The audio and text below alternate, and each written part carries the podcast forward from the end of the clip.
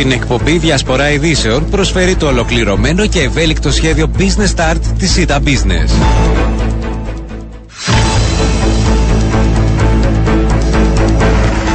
Κυρίες και κύριοι, καλό σας μεσημέρι και καλή εβδομάδα. Δευτέρα σήμερα 6 έχει ο μήνας. Η ώρα είναι 12 και 11 πρώτα λεπτά και ακούτε διασπορά ειδήσεων. Στο μικρόφωνο και στην παραγωγή για σήμερα ο Ριάννα Παντονίου. Στη ρυθμιστή του ήχου είναι μαζί μου στο στούντιο Δημήτρης Κεδαρίτη. Θα δούμε και σήμερα θέματα που απασχολούν την επικαιρότητα αλλά και την καθημερινότητά μας. Πρώτος μας φιλοξενούμενος, ο Γενικός Γραμματέας του Συνδέσμου Λιανικού Εμπορίου του Υπουργείου, κ. Μάριος Αντωνίου, να δούμε μαζί, αν θέλετε, ε, την τα δεδομένα που δημιουργούνται και η εικόνα που υπάρχει μετά τον ε, μηδενικό ε, ΦΠΑ σε ε, ήδη, εγώ δεν θα έλεγα πρώτης ανάγκης, ήδη καθημερινής κατανάλωσης και υπήρξαν και οι καταγγελίες αρχικά ότι κάποιοι προχώρησαν σε αυξήσεις των τιμών. Ποια είναι τα δεδομένα σήμερα σε μια πολύ δύσκολη συγκυρία για τους ίδιους τους καταναλωτές. Κύριε Αντωνίου, καλό σας μεσημέρι. Κυρία Παπαντονίου, καλό σας μεσημέρι και καλή εβδομάδα. Για πείτε μας λίγο την εικόνα που έχετε εσείς σε σχέση με τα προϊόντα που έχει μπει ο μηδενικός ΦΠΑ. Όπως πολύ εύστοχα έχετε πει στην εισαγωγή σας, δεν πρόκειται για προϊόντα πρώτης ανάγκης, ίσως καθημερινής κατανάλωσης. Συνεπώς δεν είχε αυτή η απόφαση της κυβέρνησης των ίδιων, των ίδιων αντίκτυπων με τα προϊόντα που είχε μηδενιστεί ο συντελεστής τον περασμένο Μάιο. Μάλιστα αρκετά σχόλια των καταναλωτών ήταν γιατί επιλέχτηκαν τα συγκεκριμένα δύο προϊόντα του καφέ και της ζάχαρης κάτι το οποίο ούτε εμείς μπορούμε να, να γνωρίζουμε. Αυτό όμως που διαφαίνεται ξεκάθαρα είναι ότι οι καταναλωτές περιμένουν το μηδενικό συντελεστή του ΦΠΑ που θα λάβει σάρκα και οστά την, ε, τον Δεκέμβριο, την 1η Δεκεμβρίου και αφορά όλη την κατηγορία των κρεάτων. Ναι. Και ε, τον λαχανικό. Και το λαχανικό είναι πολύ σημαντικό αυτό ε, και για τα λαχανικά που βλέπουμε τις τιμές να εκτοξεύονται και θα ήθελα να ρωτήσω κύριε Αντωνίου επειδή είδαμε την προηγούμενη φορά, στην πρώτη αν θέλετε αποφασή, όχι σε αυτή με τον καφέ και τη ζάχαρη, σε σχέση με το μηδενικό ΦΠΑ, να υπάρχουν ε, κάποιες αυξήσεις των τελευταίων ημερών όπου στη συνέχεια με το μηδενικό ΦΠΑ δεν άλλαξαν και πολλά για τον ίδιο τον καταναλωτή. Μπορεί να γίνεται οποιοδήποτε έλεγχος ή μπορεί να υπάρχει παρέμβαση μπορεί, ε, ώστε να μην έχουμε παρόμοια φαινόμενα; Η αλήθεια είναι ότι δεχόμαστε καθημερινά ελέγχους και επιθεωρήσεις από το αρμόδιο τμήμα του Υπουργείου και αναφέρουμε από επιθεωρητές της υπηρεσίας προστασίας του καταναλωτή, το οποίο προβαίνουν σε ελέγχους και πολύ καλά κάνουν, τόσο σε προμηθευτές, ε, τόσο και σε εταιρείες λιανικού εμπορίου, δηλαδή σε υπεραγορές για να διαπιστώσουν αν υπάρχει θέμα ε, ενώντας ε, με, το, με το ΦΠΑ ε, κατά την αλλαγή του μηδενικού συντελεστή. Αυτό που πρέπει να πω κύριε Παπαντορίου είναι ότι καμία τιμή καταναλωτικού αγαθού δεν γίνεται από τη μία μέρα στην άλλη. Γίνεται δηλαδή, σταδιακά όμως και βλέπουμε το αποτέλεσμα, ξέρετε, άμα ε, γίνει σιγά σιγά, αλλά το τελικό αποτέλεσμα είναι αντιληπτό πλέον στην τσέπη, το βλέπουμε. Το ναι. αντιλαμβανόμαστε δύο και τρεις μήνες μετά. Γι' αυτό λέω να προλάβουμε. Έχουμε τέσσερις εβδομάδες μπροστά Αυτό που εννοώ είναι ένας προμηθευτής που αιτείται αύξηση του προϊόντος του προς την υπεραγορά υπάρχει μια διαδικασία για να, για να αλλάχτεί η τιμή. Αν αλλάχτεί η τιμή και γίνει αποδεκτή η αύξηση που ζητά, μεσολαβά ένα διάστημα 30 με 40 ημερών. Συνεπώς είναι κάτι που πολύ εύκολα μπορεί το Υπουργείο στους ελέγχους και στι επιθεωρήσεις που προβαίνει να δει αν πρόκειται για αύξηση η οποία δικαιολογείται είτε είναι κάτι ενέργειας, είτε είναι κάτι των καυσίμων, είτε αύξηση της πρώτης ύλης, είτε οποιασδήποτε άλλης παραμέτρου σε αντιθέσει με μια αύξηση που θα τρέξει κάποιος να την κάνει την τελευταία εβδομάδα μετά που ανακοινώθηκε η απόφαση της κυβέρνησης για μηδενικό συντελεστή στις λόγω κατηγορίες. Τώρα έχει χρόνο μπροστά του, παρατηρείτε οτιδήποτε, για πείτε μου μέσα. Γιατί γίνονται οι έλεγχοι, αλλά και εσείς βλέπετε να έρχονται προμηθευτές με αυξημένες τιμές στα προϊόντα τα οποία ε, θα περιμένουμε από 1η του Δεκέμβρη το μηδενικό ΦΠΑ; Όχι, για να είμαι ειλικρινής, τα αιτήματα των προμηθευτών, ε, τουλάχιστον εμείς που είμαστε ο τελευταίος κρίκος, ε, το λιανικό εμπόριο και δι υπεραγορέ, δέχονται συνεχόμενα αιτήματα από τους προμηθευτές. Όμως, όπως έχω πει, εξετάζονται όλα τα αιτήματα και μεσολαβά ένα χρονικό διάστημα 30-40 ημερών για να εγκριθεί ένα αίτημα, αν θα εγκριθεί.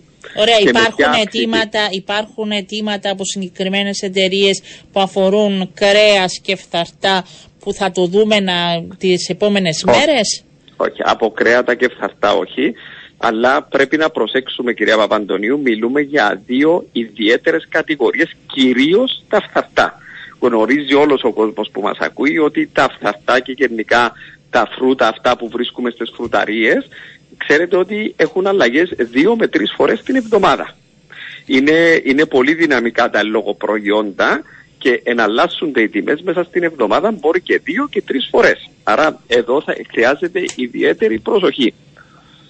Για ποια προϊόντα υπάρχουν αιτήματα, ποια είναι τα πιο ε, αυτά που αν θέλετε υπάρχει περισσότερο ενδιαφέρον για αύξηση τιμών η ζήτηση; Είναι διάφορα προϊόντα.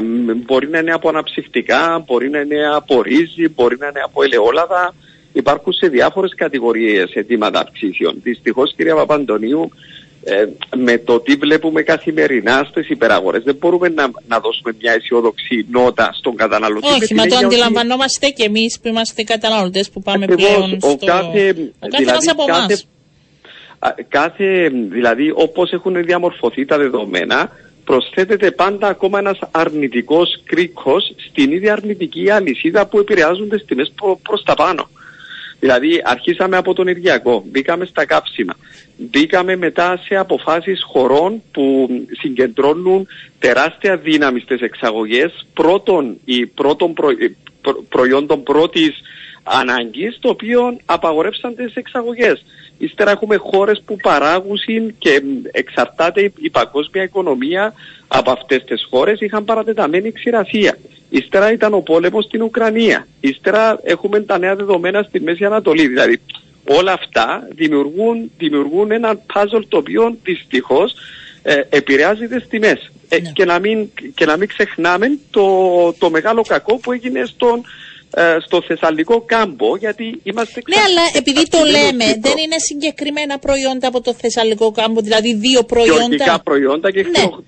Ναι, αλλά δεν είναι δύο. Όμως γεωργικά. Γεωργικά. Και είναι, αν, αν θυμάμαι καλά, το καρότο και το κραμπί, δηλαδή δύο είναι τα ναι. σημαντικά. Ναι. Να μην τα, ρίχνουμε κιόλας ότι ε, είναι η μεγάλη ζημιά. Ούτε έχουμε μεγάλες ποσότητες σε σχέση με το κρέας, γιατί το ακούω πολύ και, και λέω εντάξει, πρέπει να δίνουμε τα δεδομένα πώς έχουν αυτή μέχρι στιγμής, κυρία Παπαντονίου, δεν έχουν παρατηρηθεί αυξήσεις λόγω του Θεσσαλικού κάμπου. Ναι. Και αυτό πρέπει να το τονίσω ότι οι εισαγωγές που έχουμε από την Ελλάδα, γιατί στραφήκαμε σε άλλες περιοχές πέραν της Θεσσαλίας που δεν μπορούσε να προχωρήσει με τις εξαγωγές, έχουμε καλυφθεί στο έπακρο. Ούτε έλλειψη παρατηρήθηκε, ούτε διαφοροποίησεις πάνω στις τιμές. Μέχρι στιγμή μπορώ να πω ότι πέρασε χωρίς ιδιαίτερο επηρεασμό η, η, συγκεκριμένη καταστροφή που έγινε. Ναι. Υπάρχει κατηγορία κύριε Αντωνίου στην οποία εσείς πιστεύετε ότι πιθανόν και να μπορούσε να μην προχωρήσει ε, το συγκεκριμένο χρονικό διάστημα των τελευταίων έξι μηνών σε αυξήσεις; Κύριε Αντωνίου θα είμαι ειλικρινής. Ε, ναι, αυτό περιμένουμε. Τουλάχιστον να μας λέτε τις αλήθειες. Πάντοτε λέω πάντοτε λέγω πρέπει να είμαστε σωστοί με τον κόσμο. Υπήρχαν αιτήματα και αυξήσεις που δεν δικαιολογούνταν. Δυστυχώς η Κύπρος ε, εισάγουμε τα πάντα σχεδόν. Τα πάντα και εξαρτώμαστε από τις πολυεθνικές εταιρείες. Υπάρχουν εταιρείες και το λέω ξεκάθαρα για το αντιληφτεί και ο κόσμος που είναι προϊόντα κράχτες, προϊόντα επώνυμα, προϊόντα δημοφιλή και σου έρχεται και σου λέει να το πω πολύ απλά για να το καταντιληφτεί και ο μέσος ακροατής σας take it or leave it. Αυτή είναι η τιμή που ζητώ. Εάν δεν, αν δεν τη δεχτείτε, τότε δεν θα σας προμηθεύω με προϊόντα.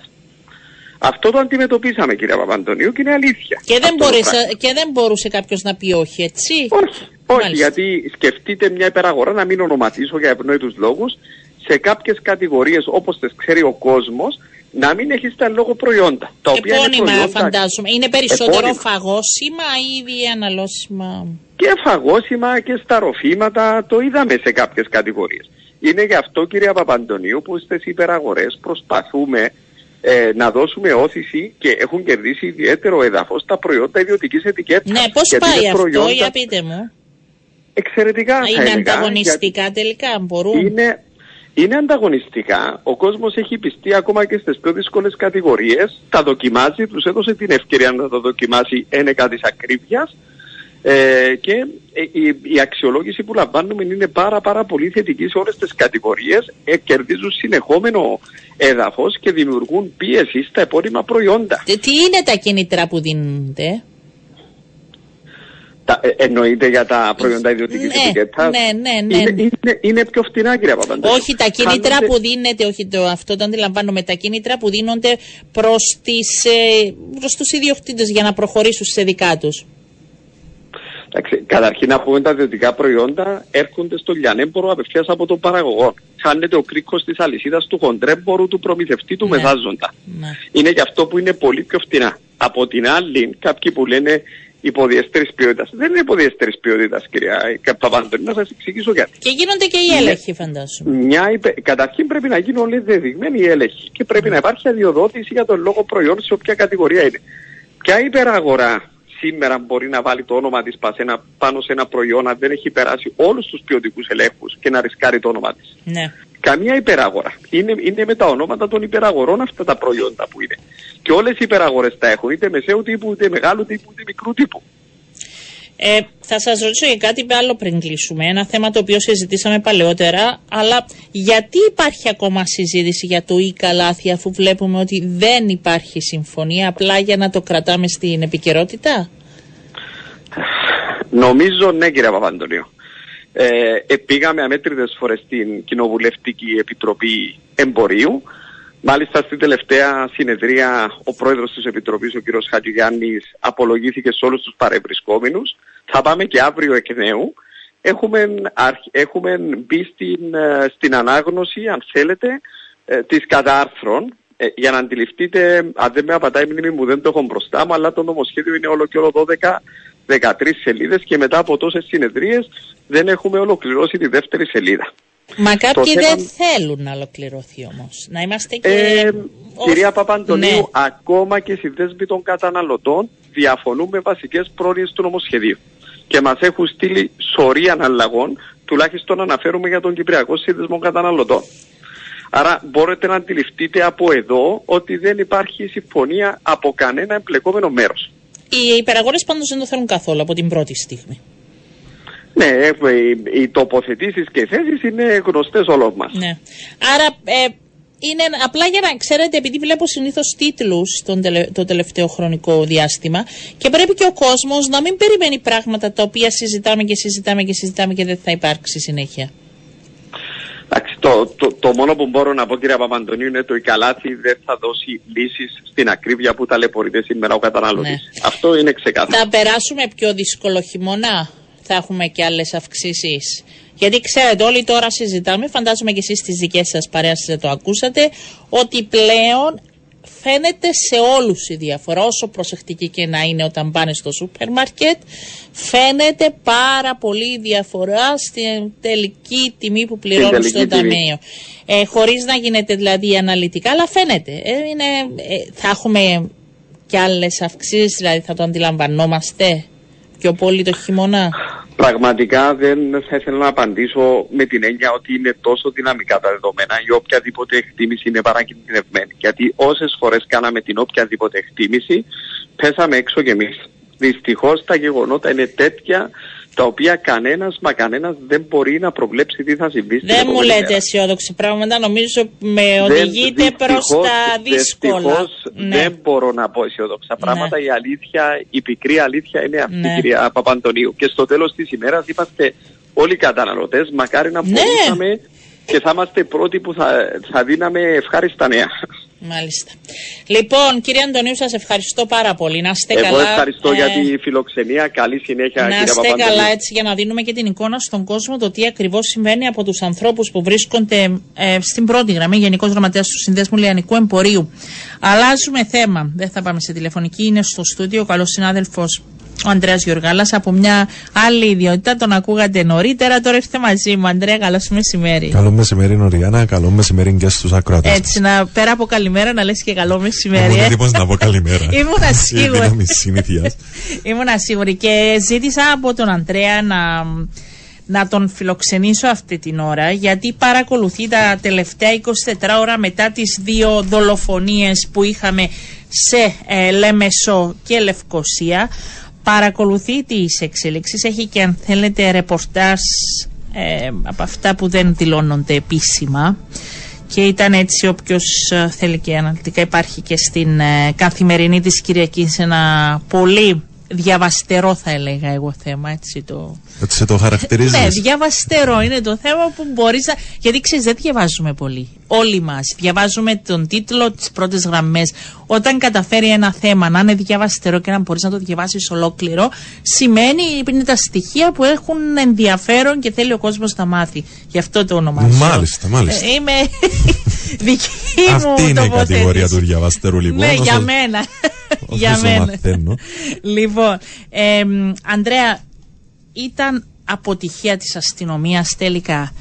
Ήταν σε άγνοια, ήταν ομοίορθος συντονισμός. Και σε ρωτώ από το δικό σου ρεπορτάζ έτσι για να συζητήσουμε τα όσα παρακολουθήσαμε να εξελίσσονται μέρα μεσημέρι, γιατί μας έκανε και αυτό εντύπωση εμάς στην Κύπρο. Ε, δεν είναι μόνος σε εμάς που έκανε εντύπωση. Νομίζω αυτό που έτσι προκύπτει από το ρεπορτάζ είναι ότι οι ώρες και οι τοποθεσίες τις οποίες επέλεξαν οι εκτελεστές να χτυπήσουν ήταν αυτό που θορύβησε και όσους ε, επιχειρούν ή τους αστυνομικούς αυτό που λέμε τους, της πρώτης γραμμής όταν είχαμε ένα χτύπημα σε πολυσύχναστο μέρος στη Λεμεσόν η ώρα 8.30 το πρωί και λίγες ώρες μετά, 36 ώρες περίπου μετά, είχαμε στη Λευκοσία και πάλι σε κεντρικό σημείο η ώρα 9 το βράδυ στο μπαλκόνι με τον Αλέξη τον Μαυρομιχάλη, όπου και εκεί αντιλαμβάνεσαι ότι δεν είναι ώρες όπου ο άλλος θα είναι σπίτι του, θα κοιμάται, δηλαδή ένας γείτονας ή ο κόσμος. Βέβαια, και παίζεις πόσο καλός είναι ο εκτελεστής, έτσι. Δηλαδή, έφτασε και αυτή η συζήτηση. Ναι, δηλαδή, ακούμε, ναι, ξέρεις, να το πούμε. Ναι, Ευτυχώ που είναι επαγγελματίες. Ναι, δηλαδή, ναι, ναι, ναι, δηλαδή ναι. φτάνουμε σε αυτό το σημείο που αυτό το σημείο δείχνει και, την, και αυτό που έθιξες πριν, ως προς τα αντανακλαστικά που έχει η αστυνομία και πόσο εύκολα το επιχειρησιακό της πλάνο δουλεύει, ούτως ώστε να δουλέψει προληπτικά ή να αξιολογήσει πληροφορίες οι οποίες να ε, προλάβουν τέτοιου είδους γεγονότα. Αυτό που προκύπτει από το ρεπορτάζ είναι ότι ε, ένα από τα σημαντικότερα θέματα που αντιμετωπίζει η αστυνομία ναι. είναι το δομικό της. Δηλαδή δεν είναι θέμα υποστελέχωση, αλλά θέμα υποστελέχωση. Όχι ακριβώς. Δηλαδή είναι ένας άλλος πυλώνας αυτός, τον οποίο μπορούμε να δούμε στη συνέχεια. Ε, ένα από τα βασικότερα θέματα είναι το θέμα το δομικό. Δηλαδή, ενώ υπάρχουν αστυνομικοί για διάφορους λόγους, είτε αυτό είναι το, αυτό που λέμε διαχρονικά το ρουσφέτι, είτε κάποιες πολιτικές παρεμβάσεις, είτε λάθος αξιολόγηση, έχουν μπει πολλοί σε γραφειακές θέσεις. Με αποτέλεσμα ή να εκτελούν άλλα καθήκοντα πέρα από αυτά που θα μπορούσαν να εκτελούν, ούτως ώστε να είναι στην πρώτη γραμμή. Άρα είναι πιο λίγοι στην πρώτη γραμμή, στην σε πρώτη... σύγκριση με αυτούς που θα έπρεπε να βρίσκονται. Στην πρώτη γραμμή, κάποια τμήματα όπως είναι το ΟΠΕ, το ΤΑΕ, η ΚΑΝ, που έχουν ναι. να κάνουν, που είναι παρεμφερεί με το οργανωμένο έγκλημα, όπως μας έχει λεχθεί, είναι υποστελεχωμένα. Χαρακτηριστική ήταν η ΑΤΑΚΑ. Το έγκλημα στην Κύπρο νομίζουμε ότι σχολάνει η ώρα 2.30. Για να καταδείξει ότι πολλοί είναι ε, ώρε γραφείου. Ακριβώς. Ναι.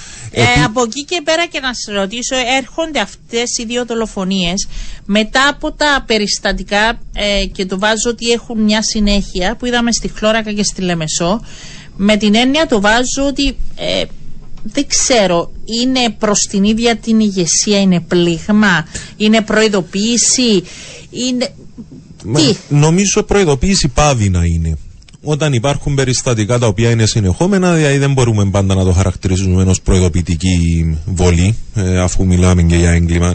Υπήρχαν αστοχίες σε διάφορα γεγονότα τα οποία η αστυνομία, η ηγεσία της αστυνομίας έπρεπε να λειτουργήσει και να γνωρίζει από πρώτο χέρι το τι θα συνέβαινε. Για διάφορους λόγους, οι οποίοι αυτός είναι ένας άλλος πυλώνας που έχει να κάνει με την ηγετική πυραμίδα της αστυνομίας και με τον αρχηγό συγκεκριμένα, είναι ένα σημαντικό πρόβλημα. Γιατί Γιατί στη Λεμεσό, σύμφωνα με πληροφορίες μας, ενώ υπήρχαν αστυνομικές δυνάμεις, δεν δόθηκαν εντολές και αυτό φάνηκε Ναι, και από στην τα. πορεία τώρα λες που είχαμε στη Α, Λέμεσο, ναι. ε, όχι είναι πληροφορίες, είναι δεδομένα. Είναι μαρτυρίες ανθρώπων που βρίσκονταν εκεί, Αντρέα. Το γνωρίζουμε όλοι πλέον. Ότι οι αστυνομικοί μιλούσαν με αυτούς που θα πήγαιναν στην πορεία, τους χαιρετούσαν, χαμογελούσαν και μετά δεν έγινε τίποτα. Μα το είδαμε και από τα πλάνα. Ναι. Δηλαδή επιβεβαιώνεται και από τα πλάνα. Άρα δεν πήρα συγκεκριμένες οδηγίες οι αστυνομικοί οι οποίοι ήταν για να ελέγχουν την πορεία, ούτως ώστε να έχουν άμεση επέμβαση μέσα σε αυτά τα γεγονότα, με αποτέλεσμα να βγει εκτός ελέγχου η κατάσταση. Θυμάσαι τι, θλιβερά, τι Βέβαια. θλιβερές εικόνες είδαμε. Και δεν είχαμε και μέχρι τώρα τίποτα. Εγώ τα ρωτάω τον εκπρόσωπο της αστυνομίας, ε, τι αποτέλεσμα είχαμε, ποιος τιμωρήθηκε, τι, τι έκθεση μελέτη βγήκε από αυτό, ποιος είχε το λάθος. Μα δεν μπαίνουμε συχνά σε μια κατάσταση να δούμε τις έρευνες που ξεκινούν και περιμένουμε και ακόμη Ναι. περιμένουμε μέχρι να έρθει η επικαιρότητα να φέρει κάτι καινούριο, να το ξεχάσουμε κι εμείς δημοσιογραφικά. Και να πάμε γίνει κάτι λι- άλλο. Πόσα άτομα είναι ενάντια στο οργανωμένο έγκλημα της Ε, Παγκύπρια περίπου στους 500. Δεν ξεπερνούν μου υπόθηκε εμένα οι- τα 500 άτομα Παγκύπρια. Και είναι μικρός σε σύγκριση. Ε, Ήταν η ερώτησή μου. Ναι. Γιατί όταν α, ακούς έναν αριθμό, λες αυτός ο αριθμός είναι μικρός, μου λένε ότι είναι πάρα πολύ μικρός. Δηλαδή με αυτόν τον αριθμό δούλευαν πιο παγιά από ό,τι μου είπαν, ενάντια στο οργανωμένο έγκλημα που οι συνθήκες, τα μέσα και ο τρόπος που φαίνεται ότι αλλάζει και το είδαμε στα τελευταία χτυπήματα, είναι διαφορετικός πλέον. Άρα χρειάζονται πολύ περισσότεροι, ε, πε- χρειάζονται περισσότεροι συγγνώμη, οι οποίοι να μπορούν να ακολουθήσουν, να αξιολογήσουν πληροφορίες και να μπορέσουν να χτυπήσουν αυτόν που ονομάζουμε οργανωμένο έγκλημα. Και ο αστυνομικ... ο διευθυντής της αστυνομίας ποια είναι η θέση του σε αυτή την στα όλα όσα παρακολουθήσαμε; Ε, η πληροφόρηση σου τώρα δηλαδή ε, αντιλαμβάνεται το μέγεθος των όσων έχουν διαπραχθεί; Ε, μιλάς για τον αρχηγό της Αρχηγό, αστυνομίας. όχι το διευθυντή. ναι, γιατί προσπαθούσα να καταλάβω. ναι ναι τον αρχηγό με Ε, συγχωρείς. ε, ο- ε, πάλι από αυτά που μαθαίνουμε Ναι. Ήταν ε, απέτηση από τα άτομα τα οποία ε, χειρίζονται τέτοιου είδους ε, ε, υποθέσεις ότι είναι, πρέπει, είναι ανάγκη να βγουν άμεσα στο δρόμο περίπολα, δηλαδή αμέσως μετά τα χτυπήματα, ούτως ώστε να φανεί η αστυνομία να κάνει έντονη την παρουσία της, να ενεργοποιηθούν ενδεχομένως και κάποια άλλα τμήματα της αστυνομίας που είναι επίλεκτα και μπορούν να συνεισφέρουν, αλλά φαίνεται ότι δεν εισακούστηκαν. Δεν είσαι. Άρα έχει μερίδιο για αυτούς, έχει ένα μερίδιο ευθύνης οι αποφάσεις που λαμβάνονται. Ναι, Έτσι. ναι, ναι. ναι. Ε, να σε ρωτήσω για κάτι άλλο που έχω απορία. Ε, για, το, για την προϊστάμενη όλης αυτής της ε, υπηρεσίας, την Υπουργό Δικαιοσύνης, υπάρχει εικόνα, όχι. Ρωτώ οι αστυνομικοί ποια είναι η εικόνα που έχουν; Να σου πω εγώ το ρεπορτάζ, μου, απλά ρωτώ αν έχουν και οι αστυνομικοί. Την, ότι θα έπρεπε, ρε παιδί μου, να έρθει πιο έντονα προς τον αρχηγό. Να εννοήσει η υπουργός να Ναι, είναι ναι, πιο. ναι, εν- ναι. Αν δέχεται εντολέ η αστυνομία, αντιλαμβάνονται να υπάρχει κάποιο. Καταλαβέ. Ότι σηκώνει το τηλέφωνο δεν ο έχω, υπουργό. δεν Ω, έχω κάποια ενημέρωση Δεν έχουν αυτό. ε, για το συγκεκριμένο, ούτε μου υπόθηκε κάτι τέτοιο. Επίσης, αυτό- Εγώ όταν μπλέκω, να σου πω κάτι, γιατί όταν πάνε σε συναντήσεις, όπως τους έλεγα και προχθέ, δηλαδή γινόταν 24 ώρες μετά τα διαφωνικά, ήταν υπουργός δικαιοσύνης με τον αρχηγό της αστυνομίας και ενημέρωναν το Δημοκρατικό Κόμμα για τις άλλες υποθέσεις. Τι κάνει το Υπουργείο. Και ήταν Ε, οι δυο αν- τους εκεί. Ήταν για τις φυλακές των ανηλίκων, ήταν για το μεταναστευτικό. Ήταν μαζί αυτοί οι δύο, γι' αυτό αν- ρωτάω. αντιλαμβάνεσαι ότι αυτό πάει στο, στο κομμάτι που είπαμε περί αντανακλαστικό. Ναι. Δηλαδή, ε, όταν ο ίδιος ο πρόεδρος μετά τα γεγονότα στο βιντεάκι το συγκεκριμένο που κυκλοφόρησε τους είπε δεν μπορούμε να προστατεύσουμε τους πολίτες, τους τουρίστες. Εντάξει, Μετά- επέτρεψε μου για εκείνο το κομμάτι να είναι και λίγο επικοινωνιακό, έτσι. Πε- Να φυ... το Ναι, δέχομαι ναι, ότι μπορείς αλλά σε- ήταν η επί της- διαπίστωση, ναι, ναι. η διαπίστωση αυτή είναι Ναι. δεν μπορούμε και όταν ε, το ακούσα από τον πρόεδρο έστω και αν είναι επικοινωνιακό που συμφωνώ μαζί σου όμως δεν μπορείς να παραβλέψεις ότι λες του, Υπου- της Υπουργού Δικαιοσύνης σου και του Αρχηγού της Αστυνομίας ότι δεν Ναι. μπορείτε επίσης η φθορά που εδέχθηκε ο αρχηγός της αστυνομίας μετά τις πληροφορίες για πάυση του και αυτό είναι ένα κομμάτι το οποίο μας έχουν θίξει. Μεγάλη Δηλαδή, διαφορά, βεβαίως. η- Μη σεβασμό πλέον. είναι ναι. απαξιώτη. Ναι. υπάρχει απαξίωση και πολλοί αντιλαμβάνονται ότι εντάξει, μωρέ, η ημερομηνία λήξης. Άρα αυτή η ημερομηνία λήξης που θεωρούν ότι έχει ο αρχηγός Γιατί για να σου πω και εγώ το πολιτικό παρασκήνιο, ε, δεν, α- δεν άλλαξε ο αρχηγός γιατί απευθύνθηκε σε συγκεκριμένα ονόματα ο πρόεδρος της Δημοκρατίας, τα οποία και δεν αποδέχτηκαν αυτή τη Ναι, στιγμή. δεν βρήκε ανταπόκριση. Άρα ακόμη ένα μεγάλο πλήγμα αυτό. Μμ. Ε, και δεν, με κάποια ας πούμε μηνύματα. Όχι, θα τα δούμε τώρα. Απλά ήθελα, ήθελα να πάμε και λίγο στο τώρα. Ε, αλλάζουν τα δεδομένα γιατί οι πρώτες πληροφορίες που είχαμε σε σχέση με το φωνικό ε, ήταν ότι ε, μάλλον συνδέονται, μάλλον οι δυο τους ήταν φίλοι, αλλάζουν τα δεδομένα με τη σύλληψη του Σαββατοκυριακού. Έτσι σε γενικές γραμμές, τα όσα γνωρίζουμε. Να πα- το πάρουμε βήμα-βήμα, έτσι θα είμαστε και λίγο επιφυλακτικοί. Βεβαίως, έτσι να- βεβαίως. Έτσι να προκύψουν κάποια πράγματα από τις ανακρίσεις. Ε, οι αστυνομικοί, όσον αφορά την υπόθεση Καλογερόπουλου, είναι πεπισμένοι ότι ειδικά η μία σύλληψη αφορά έναν από τους εκτελεστέ. Ναι, ο, το οδηγός μάλιστα της Ναι, μηχανής, ο οδηγός ναι, της ναι. μηχανής και Ναι. ψάχνουν το δεύτερο πρόσωπο το οποίο ήταν πάνω στη μηχανή. Μέχρι στιγμής έκαμε και κάποιες δηλώσεις ο κύριος Ανδρέου, εκπρόσωπος τύπου Μμμ, της αστυνομίας, ναι. είπε ότι δεν φαίνονται να συνδέονται. Όμως είναι με κάθε επιφύλαξη. Επιφύλαξη. Ναι, δηλαδή δεν θέλω να πω κάτι Όχι, το οποίο να όχι, ανατραπεί, γιατί όχι. αντιλαμβάνεσαι ότι οι έρευνες τρέχουν ε, λεπτό με λεπτό. Ε, και είναι να συνδέονται, να σε ρωτήσω μόνο αν αυτό έχουμε κάποια πληροφόρηση. Συνδέονται ότι τους ήθελαν και τους δύο νεκρούς ή συνδέονται ότι ο ένας μπορεί να ήταν εναντίον, δηλαδή έγινε, ο- σκοτώθηκε ο ένας και ήταν αντίπεινα. Οι αρχικές πληροφορίες δεν έκαναν λόγο για αντίπη. Μάλιστα, γι' αυτό το λέω. Ήταν... Τώρα, αν θα έχουμε ανατροπή μέσα από τις συλλήψεις και το ποιοι κρύβονται, γιατί θα είναι ένα κουβάρι το οποίο θα ξετυλίξει σιγά σιγά φανταζόν αστυνομία από τη στιγμή που έχει συλλήψεις. Αντιλαμβάνομαι ότι εδώ θα ξεκαθαρίσει το κατά πόσο συνδέονται και με ποιον τρόπο. Είτε αν ήταν αντίπεινα ή αν κάποιος τους ήθελε και τους δύο νεκρούς. Θα τεθεί θέμα τώρα για τον αρχηγό αστυνομίας ή όχι. Μα έχει καιρό που έχει τεθεί για τον αρχηγό Το της έλεξε. αστυνομίας. Κάτι. Αχ, λοιπόν, να δούμε και τα μηνύματα. Στην αλλαγή βάρδιας, λένε στην αστυνομία, μπορεί να υπάρχει θέμα. Εγώ το αντιλαμβάνομαι αυτό. Άμα φεύγει ο προηγούμενος συνάδελφος και δεν μπορείς να.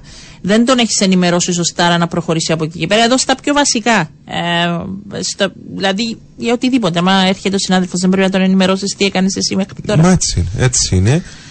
Ε, Πόσους αστυνομικούς της γενιά είδατε να κάνουν περιπολία; Εντάξει, αυτό είναι ένα άλλο κομμάτι.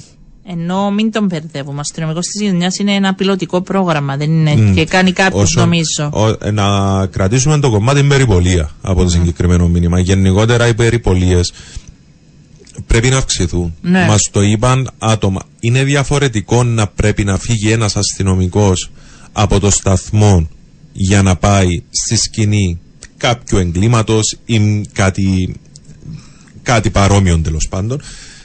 Και είναι διαφορετικό να έχεις περίπολο μέσα στο δρόμο το οποίο θα είναι άμεση ανταποκρίση του. Ναι. Είναι δύο πράγματα τα οποία μας τα είχαν διαχωρίσει και μας είπαν πρέπει επιτέλους να βγούμε στο δρόμο. Πρέπει να μας νιώσουν. Πρέπει, πρέπει, πρέπει. Πάρα πολλά πράγματα τα οποία αντιλαμβάνεσαι και από τα μηνύματα ότι τα βλέπει ο κόσμος. Εννοείται πόσοι αστυνομικοί φρουρούν πρώην πολιτικά πρόσωπα. Να σας πω κάτι όμως. Αυτό είναι μια νομοθεσία που πρέπει να αποφασιστεί μέσα από τη Βουλή, γιατί και εκεί αποφασίζεται και υπάρχει μια διαδικασία.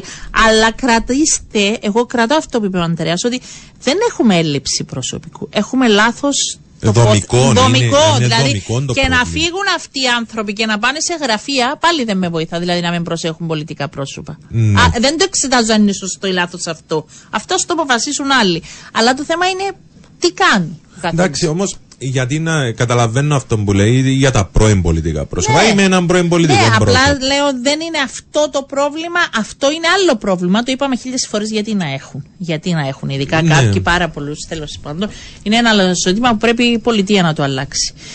Πριν σε ευχαριστήσουμε, έχεις κάτι άλλο να μας πεις σε σχέση με το διπλό φωνικό που αξίζει; Όχι, αυτές είναι οι πληροφορίες μέχρι στιγμή. Αναμένουμε. Ε, αναμένουμε ε, και ελπίζω σύντομα να έχουμε μ, περισσότερα ε, και η αστυνομία να μας δώσει γιατί αν μη τι άλλο, αν γίνει, δηλαδή μετά την πρώτη σύλληψη που θεωρώ ότι ήταν επιτυχία, δηλαδή ήταν καλή η κίνηση Ε, αντιλαμβάνομαι ότι από τη ενεργοποιηθήκα ναι. εκεί. Είδαν τις κάμερες, δηλαδή να τους το δώσουμε βγήκε αυτό. η φωτογραφία. Ναι, άμεσα, έγινε, σύλληψη. έγινε σύλληψη. Δηλαδή, αν προχωρήσουμε με τέτοιους ρυθμούς, εγώ θεωρώ ότι μπορούν να έχουμε περισσότερα και σύντομα. Ευχαριστώ πολύ, Αντρέα Γιωργάλα. Να σε καλά. Καλή συνέχεια. Πάμε σε διαφημίσεις, κυρίες και κύριοι.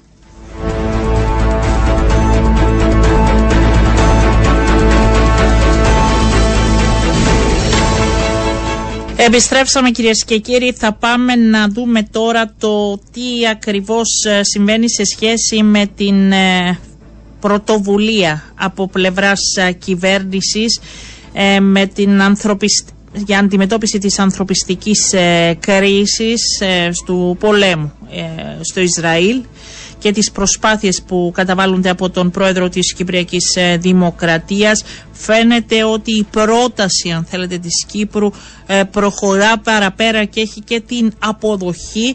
Ε, αυτή η πρόταση από ό,τι αντιλαμβάνομαι συζητήθηκε και στην επίσκεψη του Αμερικανού Υπουργού Εξωτερικών του κυρίου Μπλίνκεν που βρέθηκε για λίγες ώρες χθες στην Λάρνακα. Και φαίνεται να υπάρχει έτσι ένα μεγάλο ενδιαφέρον για την δημιουργία του ανθρωπιστικού αγωγού συνεχούς μεταφοράς βοήθειας προς τη Γάζα. Αναπληρωτής κυβερνητικός εκπρόσωπος στην τηλεφωνική μας γραμμή, κύριε Αντωνίου, καλό σας μεσημέρι. Καλό μεσημέρι και σε εσάς. Ευχαριστώ. Την προηγούμενη φορά που είχαμε μιλήσει, περίπου μια εβδομάδα πριν, κύριε Αντωνίου, λέγαμε για την προσπάθεια που καταβάλει ο πρόεδρος της Δημοκρατίας για να ενημερώσει, αν θέλετε, σε σχέση με την πρόταση. Τώρα πάμε στην, ε, στο επόμενο βήμα. Πού βρίσκεται αυτή η πρόταση και πόσο πιο κοντά στην υλοποίηση μπορούμε να πούμε; Σε πολιτικό επίπεδο, κυρία Παπαντονίου, αλλά και σε τεχνοκρατικό, προχωρούμε στο επόμενο βήμα, μπαίνουμε στι λεπτομέρειες. Οι λεπτομέρειες είναι από πού θα φεύγουν τα πλοία, πού θα καταλήγουν, ποιος θα παραλαμβάνει τη βοήθεια, ποιος θα κάνει τη διανομή της βοήθειας κλπ. Αντιλαμβάνεστε ότι δεν είμαστε μόνοι μας σε αυτή τη μεγάλη προσπάθεια.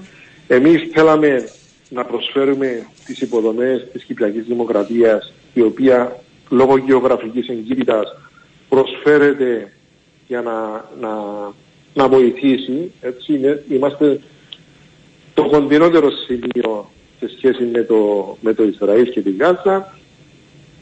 Ε, Ποιος θα αποφασίσει από πού θα φεύγουν, πώς θα έρχονται, πώς θα γίνεται η βοήθεια, δηλαδή σε ποιο επίπεδο θα αποφασιστεί πλέον αυτό; Αυτό θα, θα αποφασιστεί σε πολιτικό επίπεδο. Ναι, ενώ ε, που στο Παρίσι την Τετάρτη, ας πούμε, στην, από τη Λευκοσία θα δοθεί πρώτη. Πώς θα γίνει αυτό; Εμείς, κύριε Παπαντονίου, ε, καταθέσαμε την πρόταση χωρίς όρους, έτσι, ε, καλή την πίστη και υπήρξε μια θετική ανταπόκριση από πολλούς δρόντες, δηλαδή και από την Ευρωπαϊκή Ένωση και από τα Ηνωμένα Έθνη, που είναι σημαντικοί δρόντες με την έννοια ότι έχουν την τεχνογνωσία, έχουν τον μηχανισμό και έχουν και το ανθρώπινο δυναμικό για να υλοποιήσουν μέρος αυτής της πρωτοβουλίας. Επί του εδάφους εννοώ πάντα είναι η Ερυθρά Έλληνος, είναι ο Ερυθρός Σταυρός, είναι η UNICEF, είναι η Πάτη Αρμοστία των ΗΠΑ για τους πρόσφυγες, είναι πολλές υπηρεσίες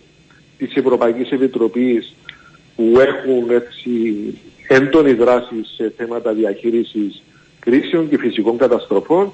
Συνεπώς, ως προς αυτόν το κομμάτι υπάρχει μια μεγάλη ανταπόκριση και μας προκαλεί έτσι ε, μεγάλη ικανοποίηση. Το ζητούμενο είναι στο πολιτικό επίπεδο, αντιλαμβάνεστε ότι πρέπει να υπάρξει, να, να κατοχυρωθεί το θέμα της ασφάλειας, της ασφαλούς διακίνησης για των πλοίων, διότι θα πρέπει να, τα πλοία να πηγαίνουν έρχονται για πολλές μέρες ναι. μέχρι ότου η, η βοήθεια να φτάσει ε, σε μεγάλη έκταση στον πληθυσμό της Γάζας.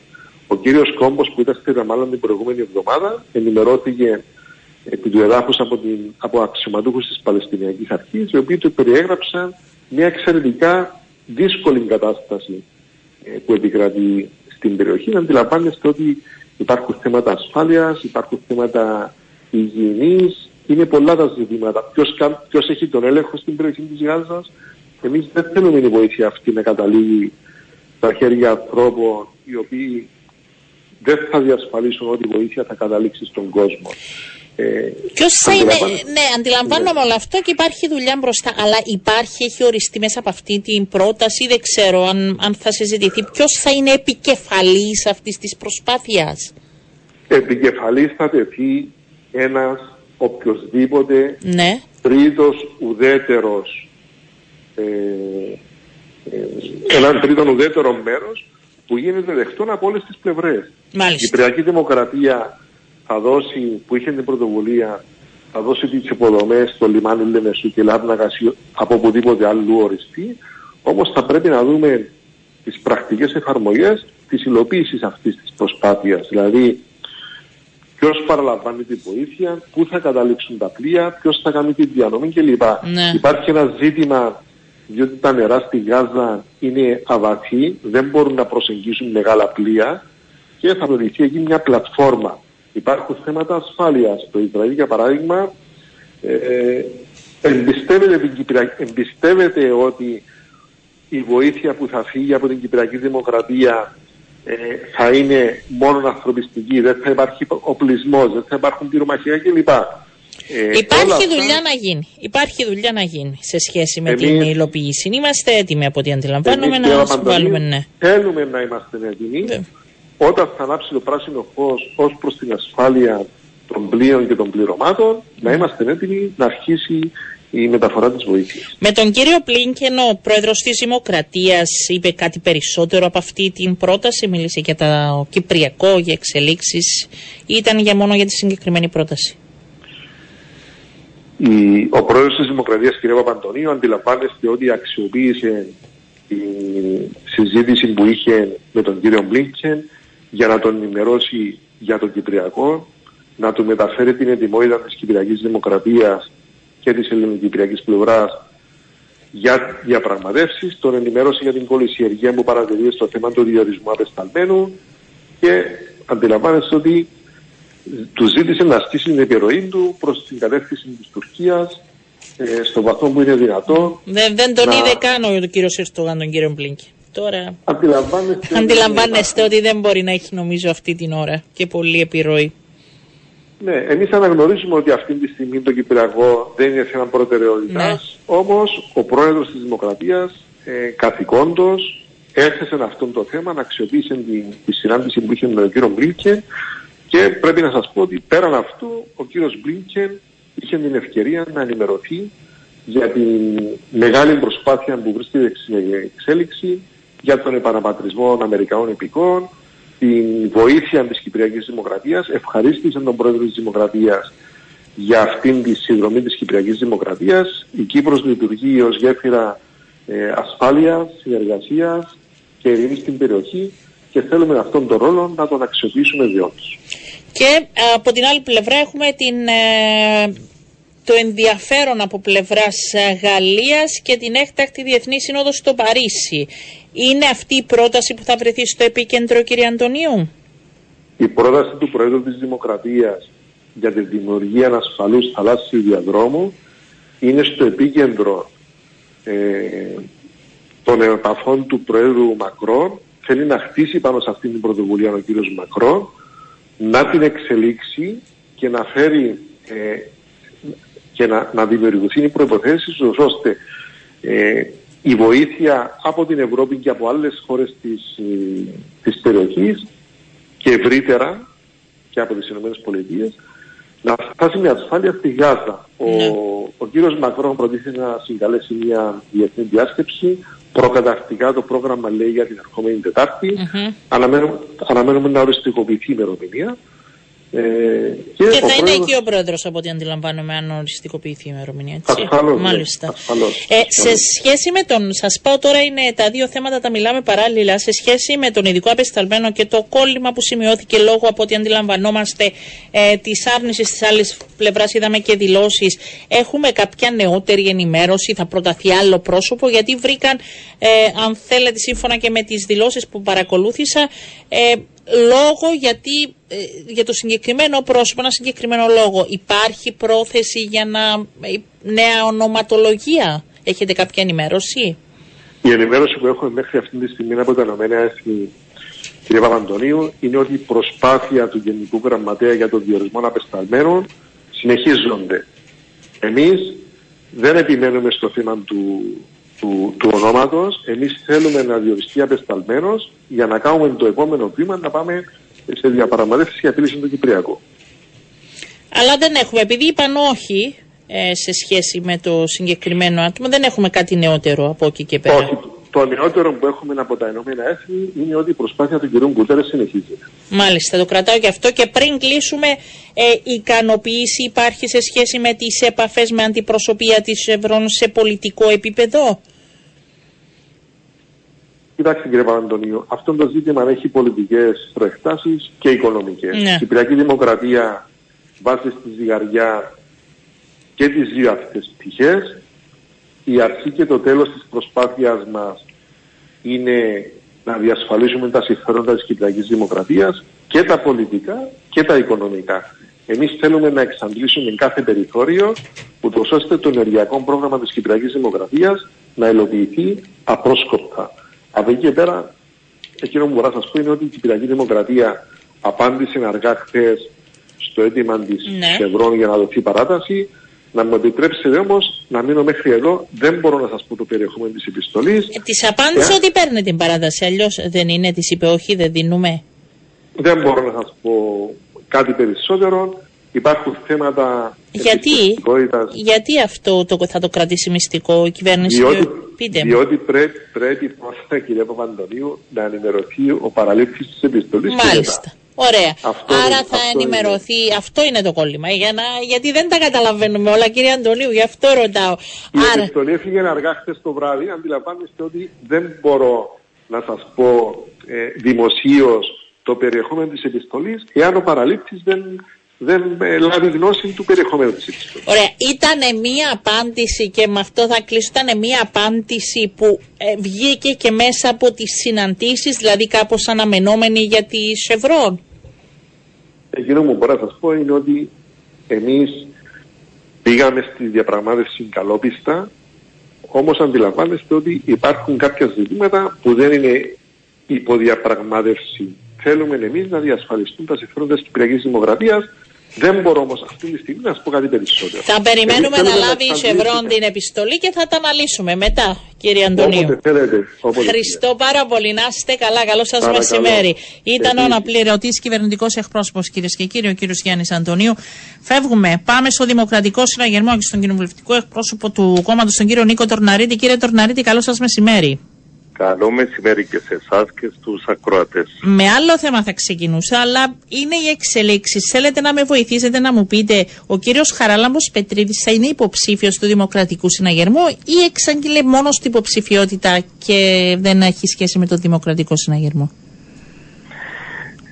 Η κυρία Οριάννα, Μην μου μεταρωτήσω τον ίδιο. Εσάς Όχι, ρωτάω ως όχι, Δημοκρατικό ε, Συναγερμό. Ναι, πείτε. ε, μου. ε, είναι πολύ καλά γνωστό ότι ο Δημοκρατικός Συναγερμός από την πρώτη στιγμή και με απόφαση του πολιτικού του γραφείου καθόρισε μια συγκεκριμένη διαδικασία. Μάλιστα. Η, η διαδικασία είναι να δώσει φωνή, λόγο και ρόλο στους πολίτες γιατί το είπαμε από την αρχή ότι οι εκλογές ε, της τοπικής αυτοδιοίκησης πρώτα και πάνω απ' όλα και καθοριστικά αφορούν τις τοπικές κοινωνίες, τους πολίτες.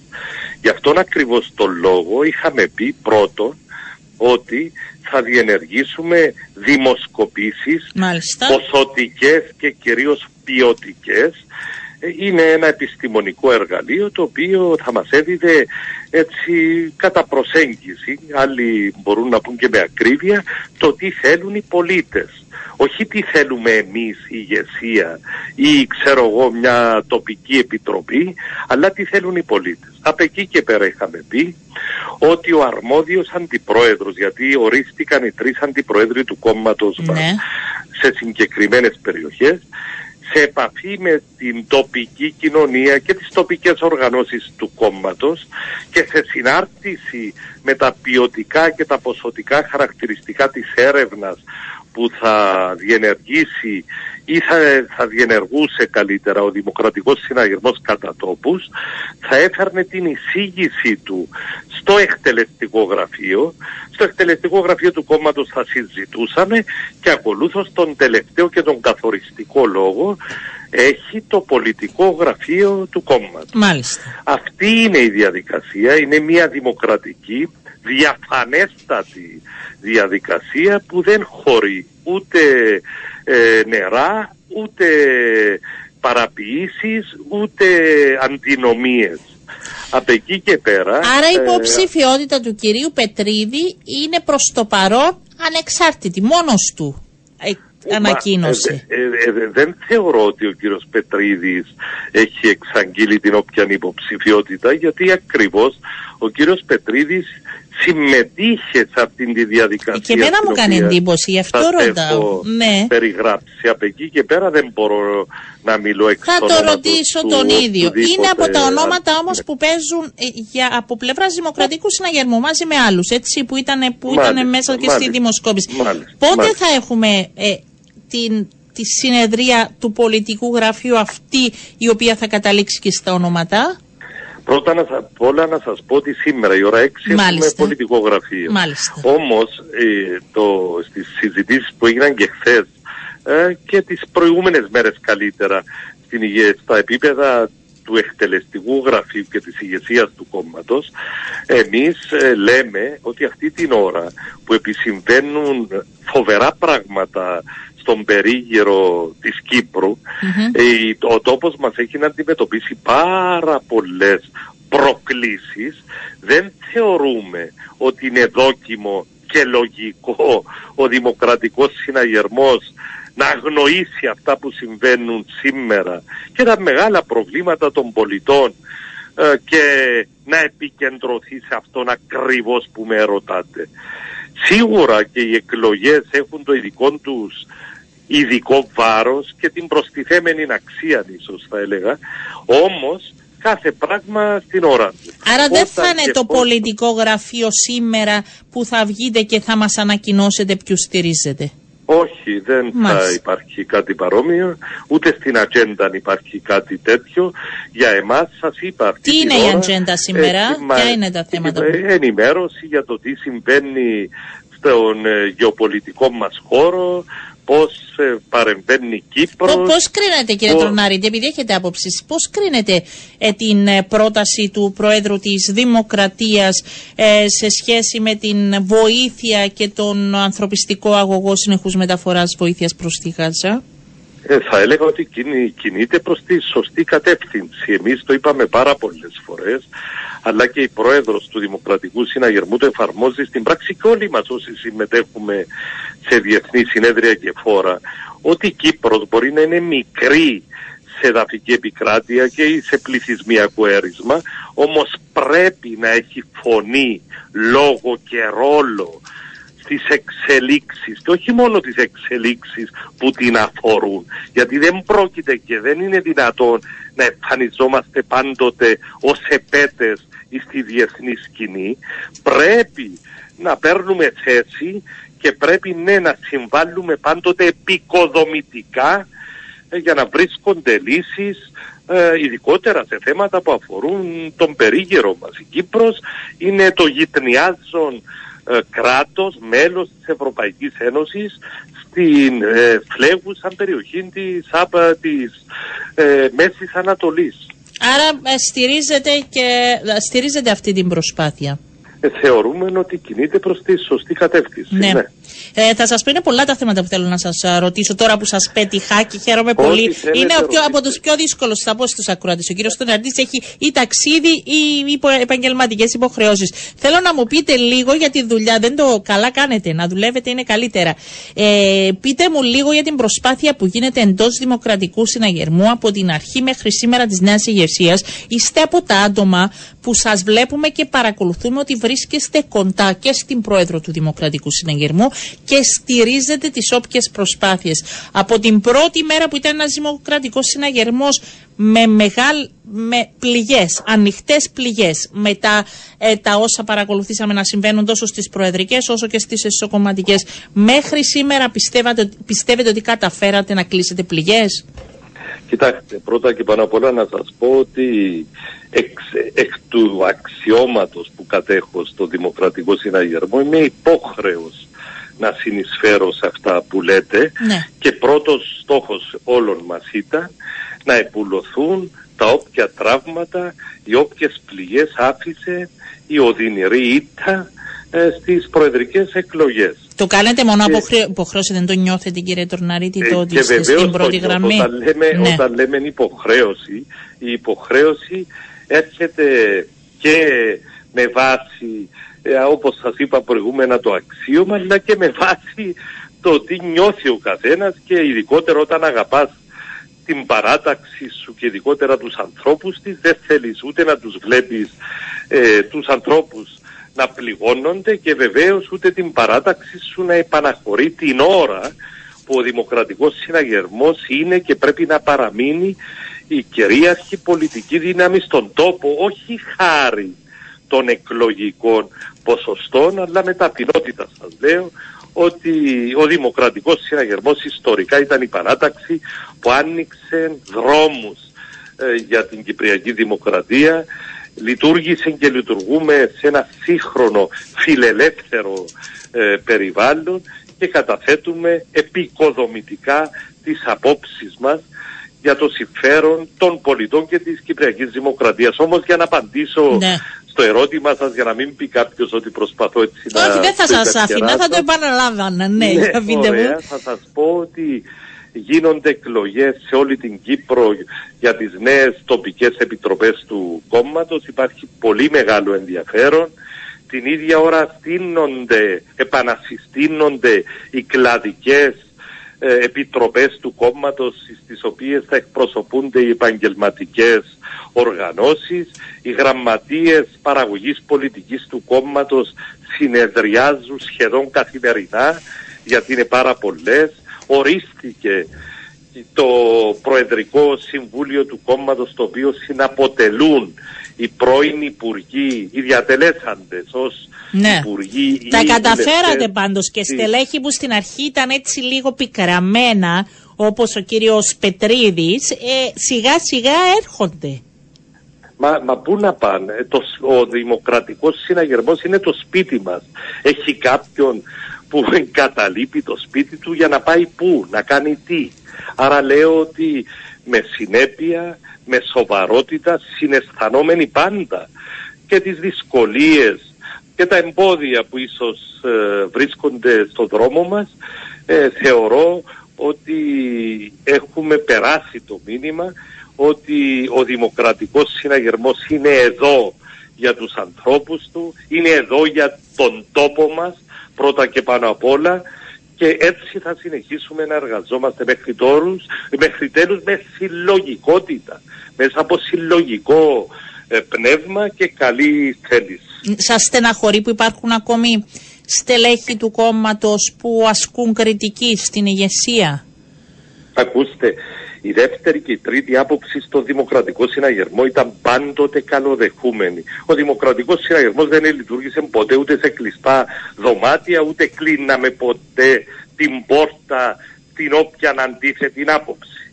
Από εκεί και πέρα όμως, ο καθένας από εμάς, όταν τοποθετείται δημόσια, πρώτα και πάνω απ' όλα πρέπει να σκέπτεται τον κόσμο του Δημοκρατικού Συναγερμού. Άραγε με αυτά που θα πω θα ενισχύσω τον κόσμο και την παράταξη ή θα την πληγώσω ακόμα μια φορά. Αυτό είναι το μήνυμα που θέλω να στείλω σε όλους ε, και αυτό το μήνυμα προσπαθώ να, να εφαρμόζω και εγώ προσωπικά στην πράξη αλλά και η ίδια η πρόεδρος του κόμματος βεβαίως. Ποιος είναι ο στόχος του Δημοκρατικού Συναγερμού εν ώψη δημοτικών και ευρωεκλογών, γιατί θα είναι και οι πρώτες εκλογές με το Ακούστε, νέα ηγεσία. Όσον αφορά, Ναι.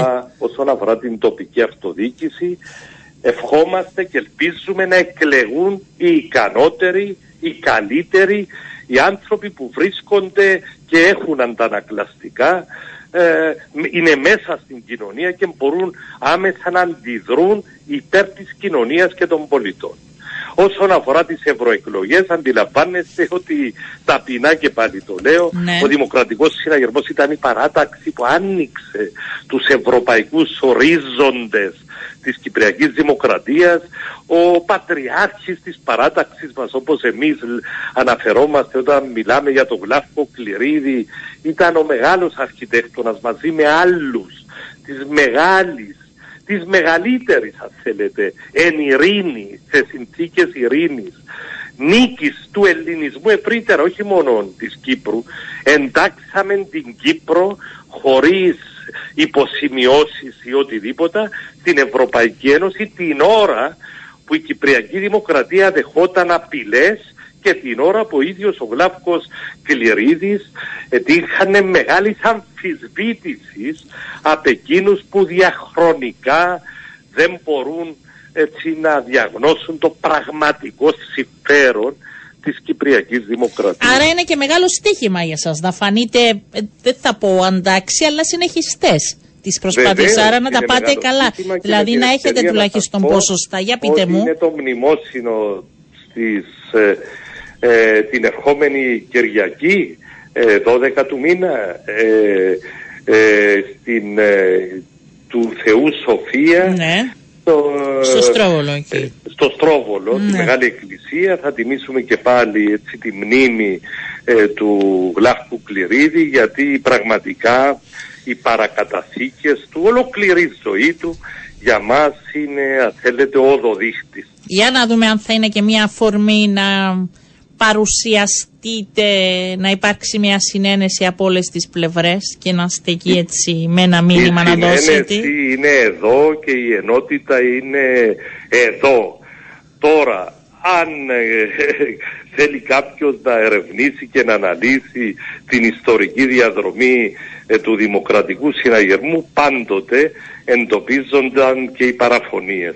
Εμείς λέμε ότι προχωρούμε μπροστά μαζί με τους ε, πολίτες, με ανοιχτά αν θέλετε και τα αυτιά αλλά και τις πόρτες του Δημοκρατικού Συναγερμού και όλοι, μα όλοι είναι καλοδεχούμενοι να μπουν μέσα και να δουλέψουμε όλοι μαζί για το καλό της Κύπρου μας. Δεν μου είπετε όμως με τι ποσοστό θα είσαστε ικανοποιημένος στις Α, ευρωεκλογές; δεν, δεν μιλάμε για ποσοστά, ούτε μας αφορούν τα ποσοστά. Αυτή την ώρα σας είπα, μας, αφορά, μας αφορούν τα προβλήματα των πολιτών, αλλά και το τι συμβαίνει στον γεωγραφικό μας περίγυρο που ε, προκαλεί ανασφάλεια, δημιουργεί κινδύνους και μεγάλες προκλήσεις.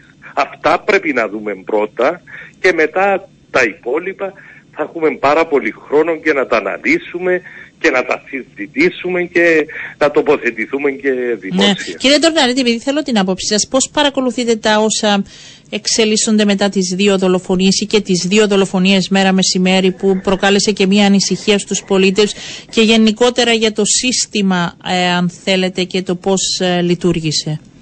Τοποθετηθήκαμε από την Το πρώτη ξέρω, στιγμή απλά και τώρα είπαμε συζητάμε, ότι ναι. ε, προκαλείται μεγάλη ανασφάλεια παν- και πανικός ε, θα έλεγα σε πολλά επίπεδα στους πολίτες και έναν κράτος ευνομούμενο, έναν κράτος ευρωπαϊκό το πρώτο που πρέπει να διασφαλίσει είναι την ασφάλεια των πολιτών. Άρα ε, σας λέω ότι ναι, μας ανησυχούν αυτά που ε, συνέβησαν και αυτά που ενδέχεται να συμβούν.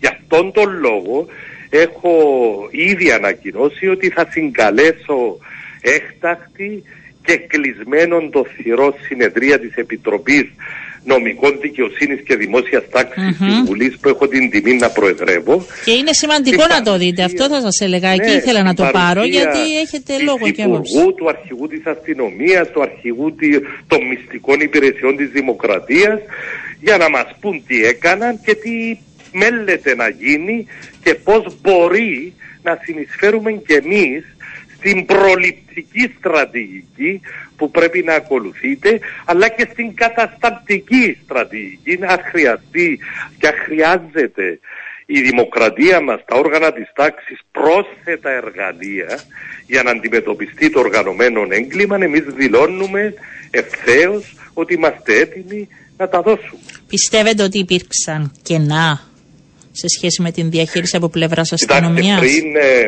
γίνει η ενημέρωση, αντιλαμβάνεστε, δεν πιστεύω τίποτα Ναι. και δεν μπορώ να τοποθετηθώ.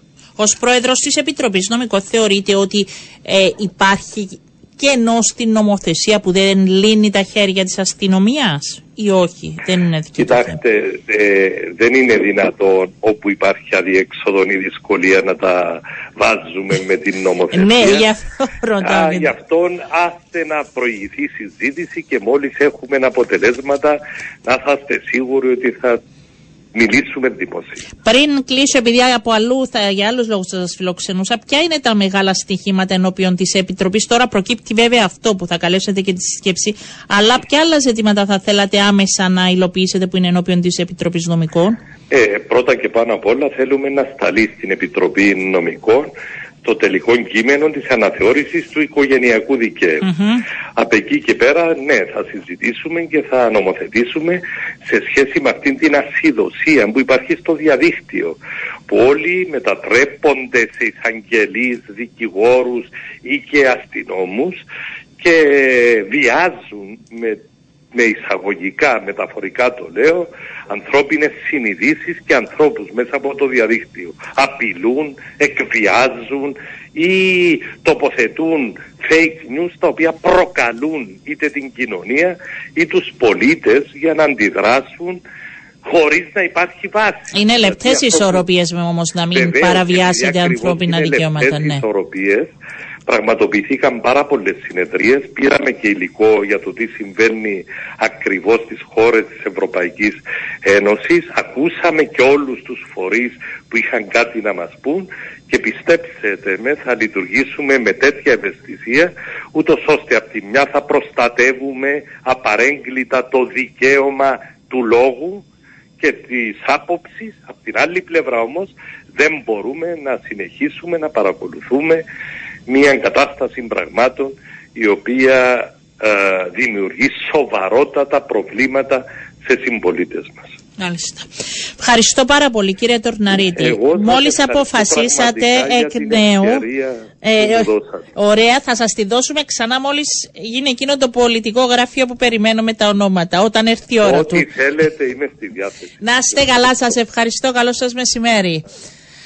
Λοιπόν, λοιπόν, βάλε, ε, δοκίμασε άλλη μια φορά τον τελευταίο μας καλεσμένο, γιατί μιλάει σήμερα, έχει την τιμητική του, να του δώσουμε δύο λεπτά. Αν όχι, θα το φιλοξενήσουμε τις επόμενες μέρες, ε, για να δούμε το τι ακριβώς έγινε χθες. Ήταν και η πρώτη μέρα, αλλάζω το ένα θέμα μετά το άλλο. Όχι, μιλάει, εντάξει, θα τον κρατήσουμε ε, για άλλη μέρα. Είναι η πρώτη μέρα κυνηγίου. Ήθελα να μιλήσουμε και λίγο με τον εκπρόσωπο τύπου της θύρας, τον κύριο Αναγιωτό, πώς πήγε η εφαρμογή. Αλλά υπάρχουν και άλλες μέρες. Δεν είναι μόνο στην πρώτη, τι άλλαξε από σήμερα. Κάπου εδώ κυρίες και κύριοι να σας ευχαριστήσω που ήσασταν και σήμερα μαζί μας, να ευχηθώ σε όλους ε, να είστε καλά, να έχετε ένα πολύ όμορφο απόγευμα. Θα δώσουμε ραντεβού αύριο γύρω στις 12 και 10.